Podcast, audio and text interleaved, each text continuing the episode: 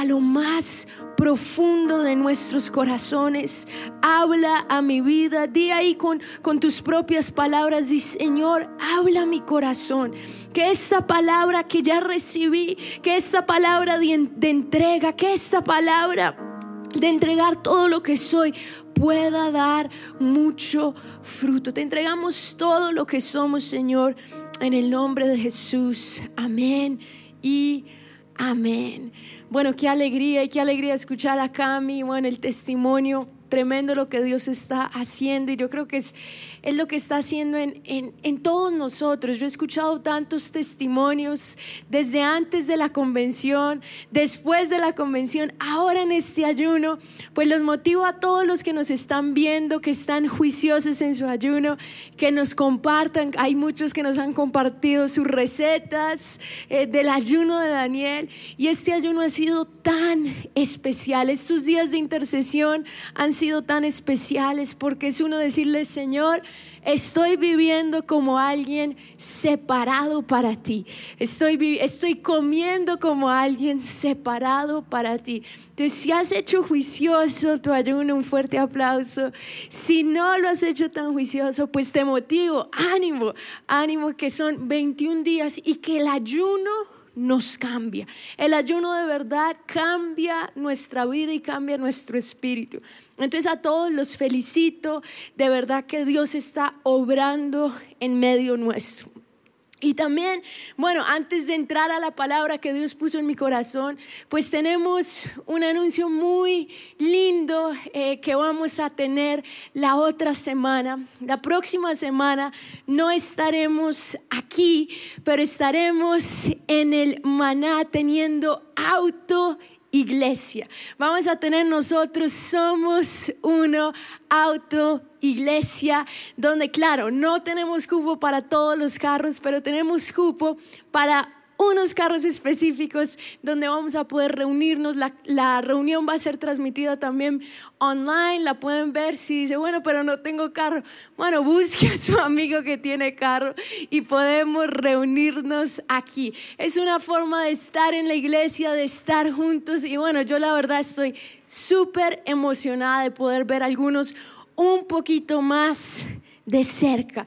Entonces, en una semana guarden esta fecha y guarden este anuncio que será algo muy importante. Y bueno, ya me gustaría entrar directamente a la palabra. Quiero comenzar leyendo dos textos. Si tienen sus Biblias, empiece leyendo Filipenses capítulo 4, el versículo 6 y el versículo 7. Vamos a leer, ese es el primer texto que vamos a leer, Filipenses 4, 6 y 7, que dice, miren lo que dice, dice, por nada estéis afanosos. ¿Qué dice? Por nada estéis afanosos, si no sean conocidas vuestras peticiones delante de Dios en toda oración y ruego, con acción de gracias. Y el verso 7 es muy importante. Y la paz de Dios que sobrepasa todo entendimiento, que no lo entendemos, guardará vuestros corazones y vuestros pensamientos en Cristo Jesús. Miren qué promesa tan linda. Dice, y la paz de Dios que sobrepasa pandemia, que sobrepasa empleo, que sobrepasa todo lo que conocemos, guardará dos cosas fundamentales del, ser humano, su corazón y su mente. Ahora quiero leer antes de, de explicar un poquito lo que Dios puso en mi corazón. Primera de Tesalonicenses capítulo 5, el versículo 16 hasta el versículo 18. No lo tiene que buscar, simplemente escuche. Dice, orad sin cesar. Diga eso conmigo, orad sin cesar. Diga, dad gracias en todo. Entonces, el apóstol Pablo nos dice dos cosas. ¿Cuál es la primera? Orad, pero dice, orad de vez en cuando Orad de pronto cuando las cosas no están ¿qué dice? Orad sin cesar. Y lo segundo que dice, dad gracias en todo. ¿Qué decía el primer verso que leímos?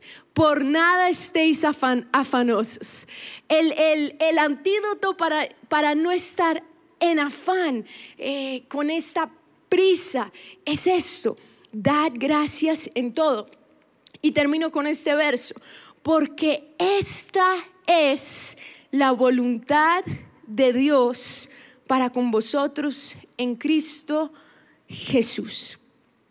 Hoy yo les quiero mostrar el camino que nos muestra la palabra de Dios. Hay un camino que nosotros debemos seguir.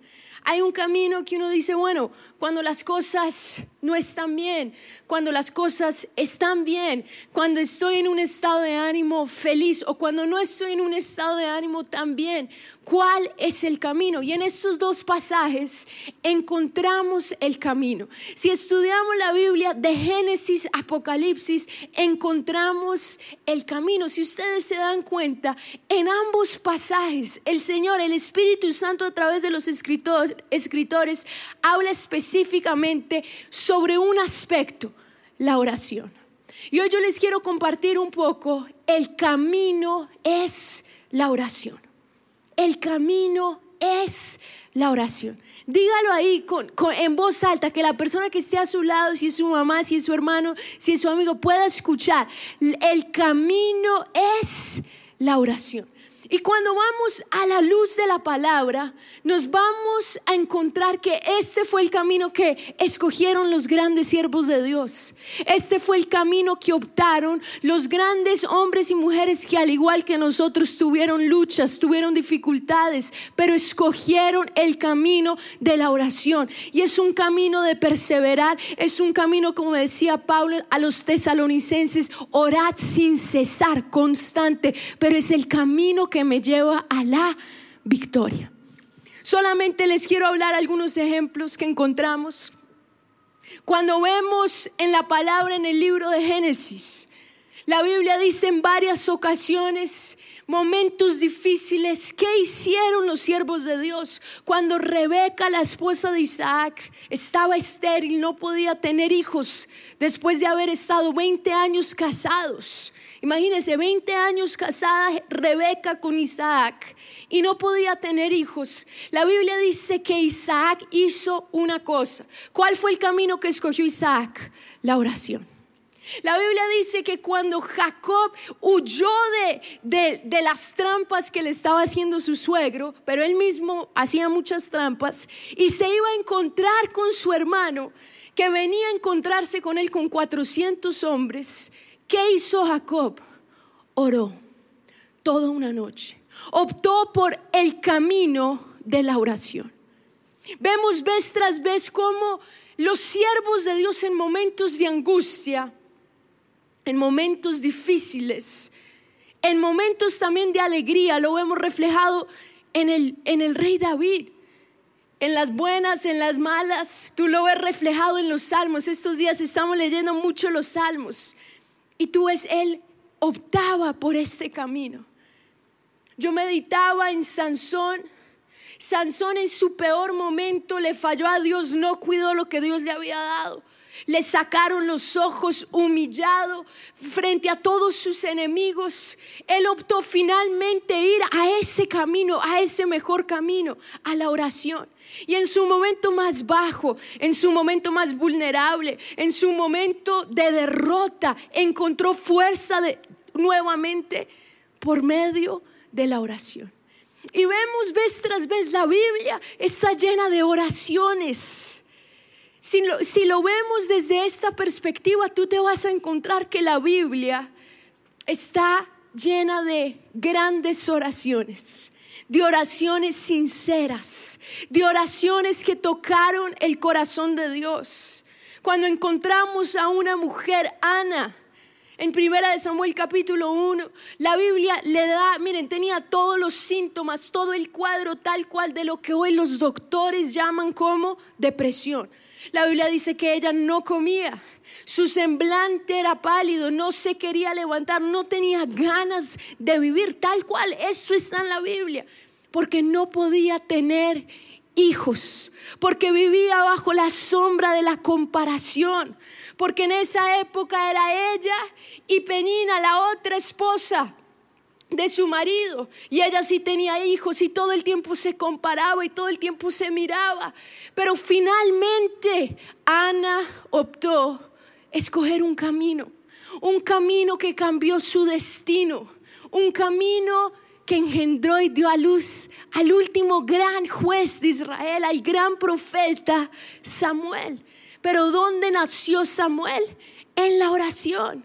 Y vemos cómo la Biblia, eh, en la palabra van a encontrar oraciones no elocuentes, no oraciones, bueno, también hay oraciones increíbles, pero van a encontrar oraciones de hombres imperfectos que colocaron su confianza en un Dios perfecto. Ese es el camino de la oración. Poner nuestra confianza, somos imperfectos, somos barro pero cuando optamos por este camino, conocemos a un Dios perfecto, a un Dios que a diario nos va a mudar, nos va a cambiar para que seamos cada día más y más como Él. El mismo Señor Jesús cuando estuvo aquí en la tierra, Él estaba con las multitudes. Pero luego tú ves que la Biblia dice, y Jesús se apartaba a orar. Y Jesús se apartó de la multitud a orar. Y Jesús se fue a orar. Y en el momento de mayor angustia, en el momento donde él sabía lo que estaba a punto de vivir, donde estaba a punto de vivir la cruz, la agonía de la cruz, ¿qué hizo Jesús? Fue a la oración. Yo te quiero decir, queremos que Dios nos cambie. Queremos salir de la depresión. Queremos una vida mejor, pero no queremos el camino de la oración. Y el camino de la oración, yo te digo, es lo más lindo, es lo que te acerca al corazón de Dios. Yo estaba leyendo y he estado leyendo varias biografías de grandes siervos de Dios y me impactó la historia de la mamá de dos hombres que llegaron a millones de personas. Estoy hablando de Susana Wesley. Susana Wesley fue la mamá de Juan y Carlos Wesley. Ellos alcanzaron millones de personas. John Wesley por medio de su predicación y Carlos Wesley por medio de sus himnos. Hizo más de, compuso más de 10 mil himnos. Pero cuando tú empiezas a ver las raíces que habían en estos hombres, y es interesante, en la mayoría de los grandes siervos de Dios, muchos hablan de la fe y la oración que vieron en su madre. Y yo empecé a, leer, a buscar un poco más de Susana Wesley. Yo decía, bueno, ¿quién fue Susana Wesley? ¿Por qué ella fue una mujer que logró dejar una huella tan profunda en la vida de sus hijos? Y es interesante porque uno ve como el resultado hoy, wow, sus hijos alcanzaron esto, pero no vemos el camino que ella siguió, no vemos el camino que ella caminó. Y esa fue una mujer de oración.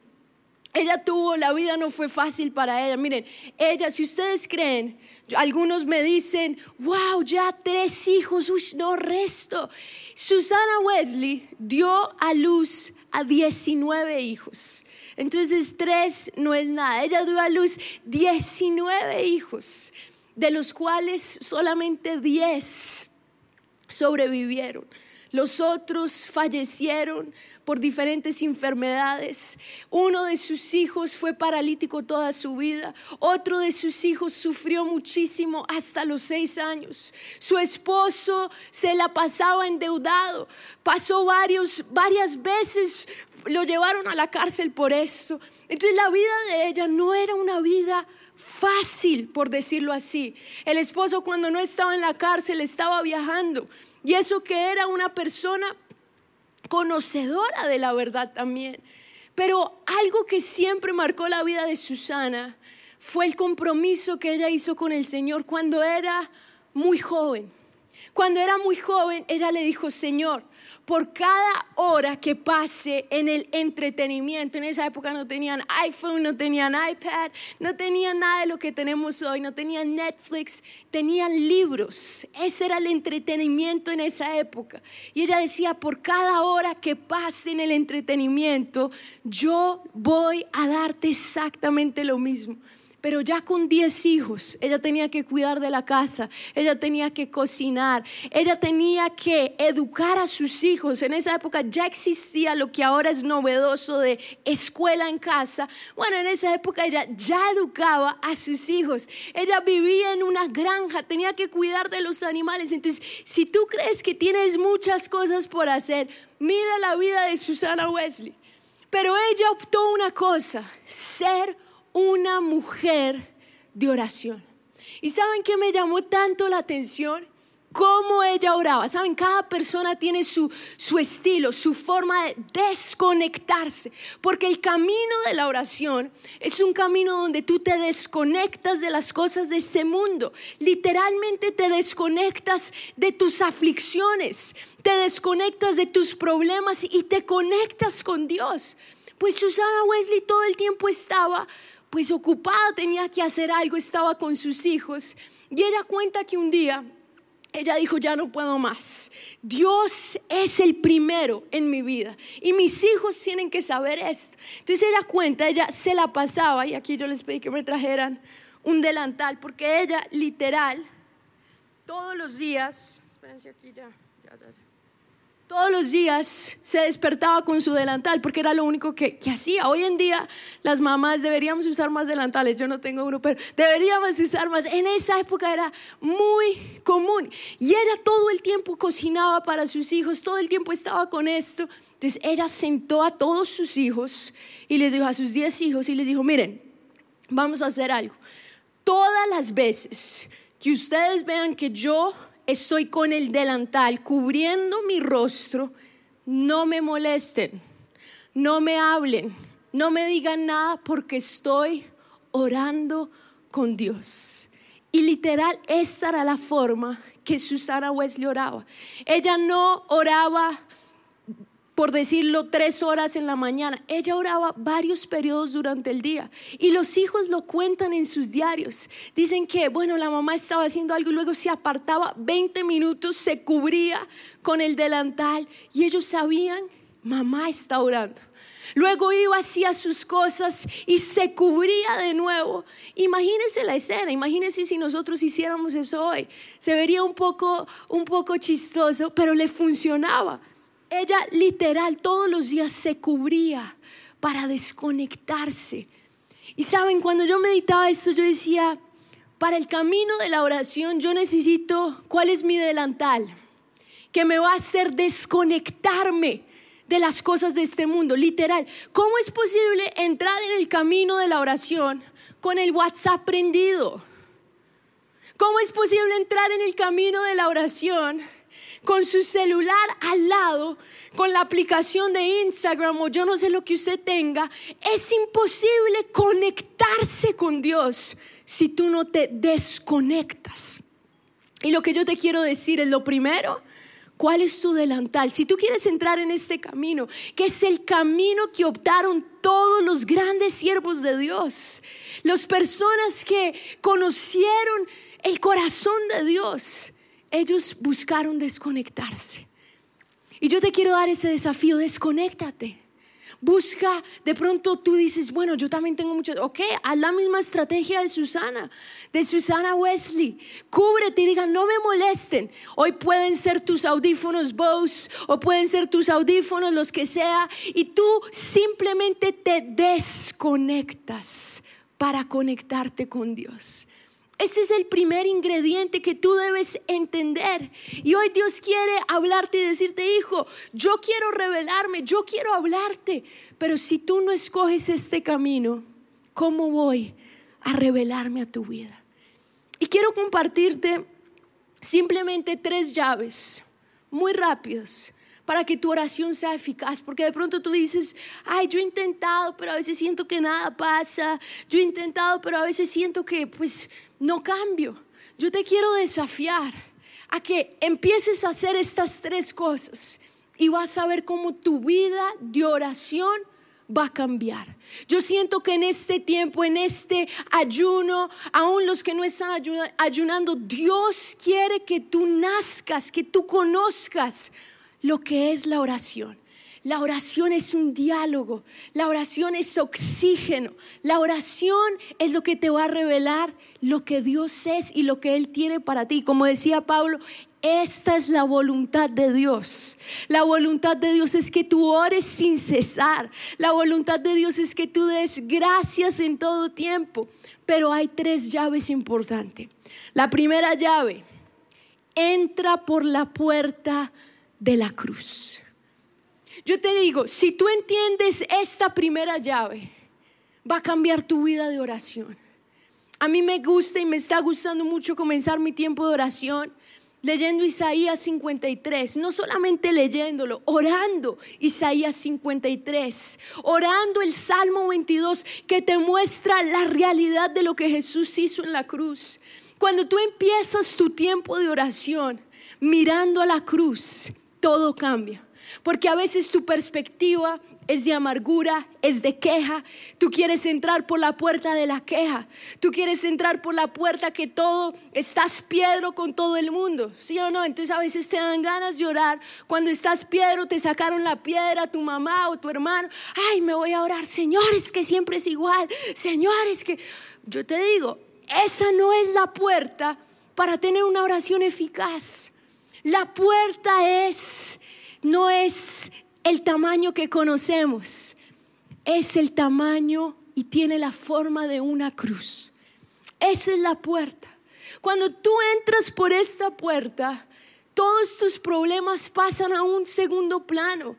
Todos tus aflicciones, cuando tú ves la aflicción que Jesús vivió, cuando tú ves el precio que Él vivió, tú simplemente te rindes y ves lo que el salmista dijo en el capítulo 51, verso 17, que él dice, los sacrificios que Dios quiere son el espíritu quebrantado, al corazón contrito y humillado, no despreciarás tú, oh Dios.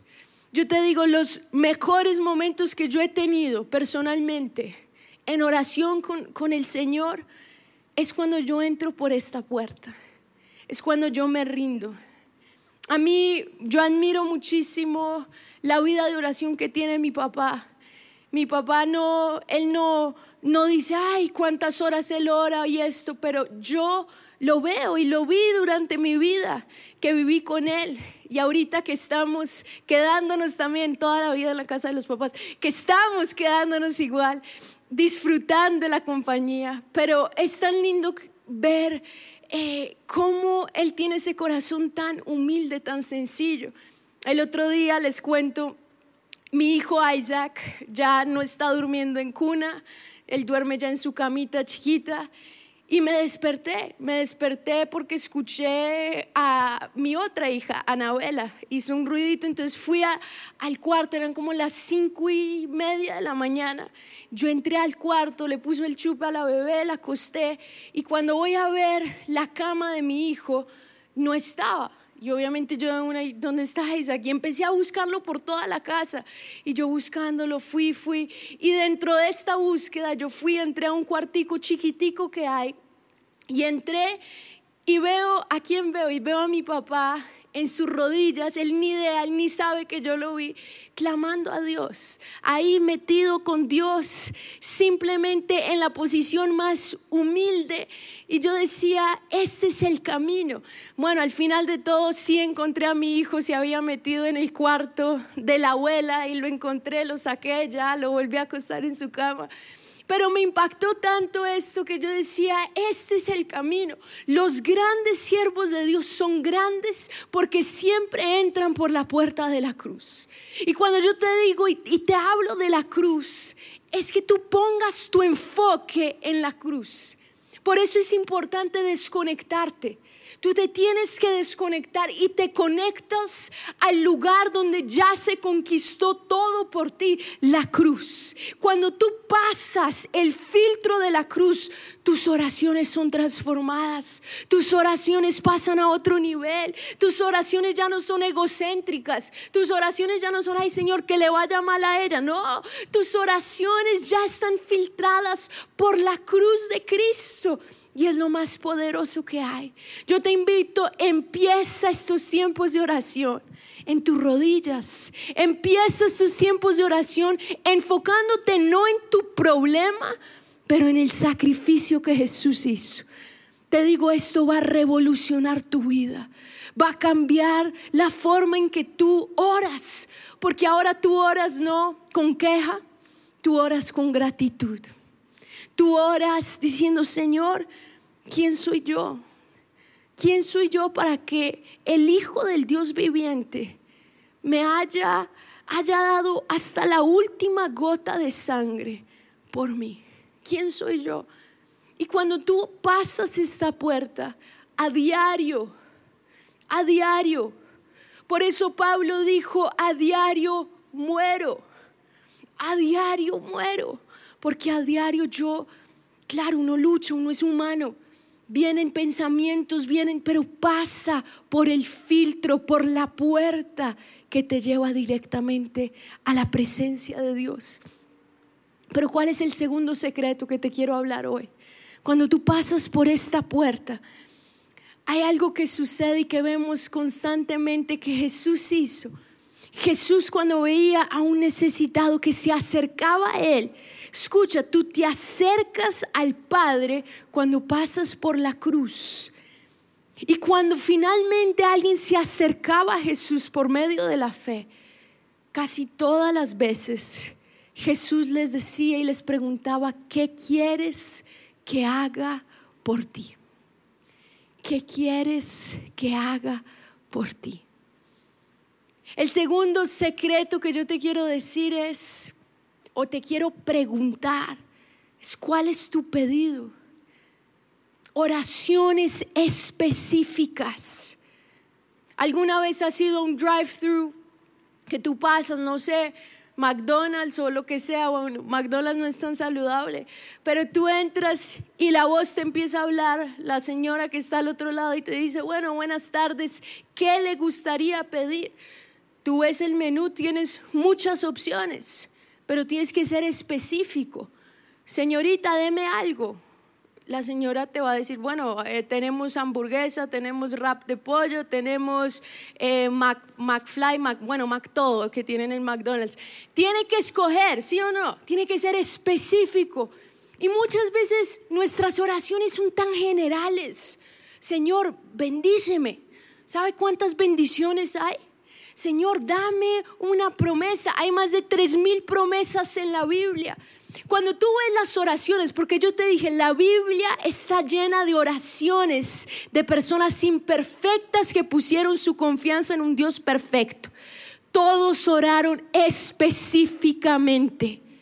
Isaac oró, Señor, dale hijos a mi esposa. Sansón oró, Señor, dame fuerza. Elías cuando se enfrentó con los profetas de Baal dijo, Señor, manda fuego. Específicamente oró, Señor, manda fuego y que este pueblo conozca que tú eres Dios. Específicamente oró, Señor, manda lluvia. Cuando tenía y le trajeron un niño que había muerto, Elías oró, pero oró específicamente, Señor, dale vida, sopla vida sobre este niño. Ana, en medio de su depresión, la Biblia dice, primera de Samuel 1, que se levantó y fue al templo. Hoy es el levantarse, es ir a la oración. Pero ella oró y dijo, Señor, si me dieras un hijo. Ella oró específicamente. Yo te digo, muchas veces tú no estás viendo respuestas porque no estás orando específicamente, porque no estás pasando por la puerta de la cruz. Dios te quiere responder. Dios quiere escuchar las peticiones de sus hijos. Por eso el apóstol Pablo dice, sean conocidas vuestras peticiones. Dios está diciendo, hijo, ¿qué, ¿cuál es tu petición? Pero es importante que no olvides el primer, la puerta. La puerta es el filtro y ahí tú tienes la petición. Sabes, yo aprendo tanto con, con mis hijos porque nosotros somos hijos de Dios. Él es nuestro Padre. Y cuando tú tienes hijos, tú entiendes un poco más esa relación entre padre e hijo. Y mi hijo está entrando en una edad que está súper, súper eh, por no decir abejita, súper inteligente, pero él ya sabe el poder de pedir. Mi hijo le encanta una película que yo creo que a muchos niños les gusta, que es la película de Cars, de carros, de Disney. Y él, bueno, se la ha visto muchas veces, pero empezó a darse cuenta del poder de pedir. Entonces él un día vio que yo iba a salir con Lau a la iglesia y él nos mira y nos dice, pa, él a veces nos habla en, portugués y nos dice, tú, tú vas a comprar a McQueen, me vas a comprar a McQueen. Y lo dice súper tierno, súper lindo. Y yo le digo, no, hijo, voy a la iglesia. Pero yo quiero McQueen, mami. Cómprame a McQueen. ¿Me compras McQueen? Y ya está hablando todo. Entonces uno dice, bueno, hijo, voy a intentar. Uno sale, vuelve. Al otro día, ¿tú crees que se le olvidó ese pedido? Se despierta y mami, dame McQueen. Entonces, obviamente yo fui, le compré su McQueen. Yo, bueno, ok, hijo, mira, aquí está tu McQueen. Creen que quedó feliz con su McQueen. McQueen tiene su mejor amigo que se llama Mater. Al otro día me dijo, mami, y Mater, falta Mater. Y miren, hasta el carro que no es protagonista, que sale por tres segundos en la película, que llámese los nombres, Bobby, bueno, llámese todos, mi hijo ya los pide específicamente. Él aprendió muy bien este valor de pedir específicamente. Y yo digo, saben, a veces uno no es así con Dios. Uno a veces es, Señor, bendíceme. Pero Dios quiere escuchar cuál es la bendición. ¿Qué quieres específicamente? Cuando Dios vio, cuando Jesús estaba caminando y vio al ciego Bartimeo, era obvio que era ciego. Pero Jesús le preguntó, ¿qué quieres que haga por ti? Él quería escuchar de sus labios. Y el ciego Bartimeo le dijo, Señor, dame visión. Pero hay un último secreto. Y este a veces no nos gusta. Y yo lo llamo la dulce espera. Porque es el tiempo de espera. La espera no significa tiempo perdido. La espera no significa tiempo, ay, Dios no me escuchó. No. Yo ya estoy en esta dulce espera por tercera vez, más de cinco meses, donde yo sé que hay un ser dentro de mí, una bebecita linda creciendo. No la tengo en mis brazos, pero yo sé que está aquí. Y este tiempo de embarazo lo llaman la dulce espera. Bueno, en oración también hay algo llamado la dulce espera. Abraham lo vivió. Dios le habló, le dijo, te voy a dar un hijo. Y él esperó 24 años. En la Biblia es casi que, que, casi que va paralelo. La espera y la fe. Y saben, el esperar nos, nos revela mucho más de quién Dios es. Porque esperar lo que se espera se valora más. Lo que tú esperas, la emoción de saber que ya va a llegar, no tiene precio. Estamos acostumbrados a una generación que quiere todo ya. Señor, Dios no me respondió, entonces Dios no me escucha. No, yo te digo, hay oraciones que Dios responde inmediatamente y gloria a Dios. Pero te quiero decir, también hay oraciones que Él espera no porque Él diga, ay, no, lo voy a hacer esperar, pero porque Dios es perfecto. Y Dios sabe el tiempo exacto para esa respuesta. Ninguna oración es en vano. La madre de Charles Spurgeon oró por él por más de 10 años y por muchos años no vio respuesta hasta que, hasta que llegó el día que Dios cambió el corazón de este hombre. Yo te quiero decir, ninguna oración es en vano. Ninguna oración es perder el tiempo. Ninguna oración queda en el olvido. La palabra dice que Dios tiene registrada todas nuestras oraciones. El camino es la oración. La puerta es la cruz. Cuando pasas por esta puerta, ¿cuál es tu pedido? Sé específico y vas a ver respuestas específicas. Y en medio de la espera, alégrate, Dad gracias en todo. Estar alegres siempre, como dice el apóstol Pablo. Y hoy quiero terminar este tiempo, que terminemos, obviamente, orando. Y te invito a que te pongas en pie ahí donde estás, ponte en pie. A veces uno está tan cómodo, a veces uno quiere orar en sus cobijas así, pero en la oración tú tienes que, desconectarte. Hoy vas a buscar tu, tu delantal. ¿Cuál es tu delantal? Yo no sé cuál es, pero desconéctate. Desconéctate hoy, no solamente hoy, a diario.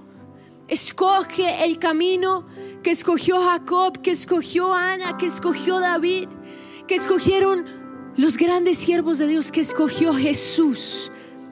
Escoge el camino. Cierra tus ojos. Padre, hoy, hoy queremos primeramente desconectarnos. Perdónanos porque tantos años, tal vez viniendo a la iglesia, tantos años, tal vez escuchando tantos años, y aún no le daba el valor a la oración. El camino es la oración. Y hoy, Señor, la oración que hacemos es despierta nuestro corazón hoy para orar. Padre, que salgamos de esas oraciones generales, que salgamos de esas oraciones por, por cumplir y nazcamos a oraciones sinceras, a oraciones que toquen tu corazón a oraciones donde derramemos nuestro corazón así como las vemos registradas en la Biblia. Vemos oraciones sinceras de personas imperfectas, pero que clamaron a ti. Y hoy, Señor, entramos por la puerta de la cruz. No hay otra puerta. No hay otro lugar donde podamos entrar. Hoy entramos por esa puerta. Porque al poner nuestro enfoque en ti, Jesús, todo lo nuestro, nuestro sufrimiento, nuestra depresión, ya cae a, segundo plano. Porque vemos lo que tú hiciste por mí. Veo lo que tú conquistaste por mí. Y solo hay gratitud. Solo hay gratitud. Señor, haznos personas quebrantadas, personas agradecidas, como dice tu palabra. Orad sin cesar. Dad gracias por todo. ¿Será que yo he dado gracias por todo? Hasta por los momentos difíciles.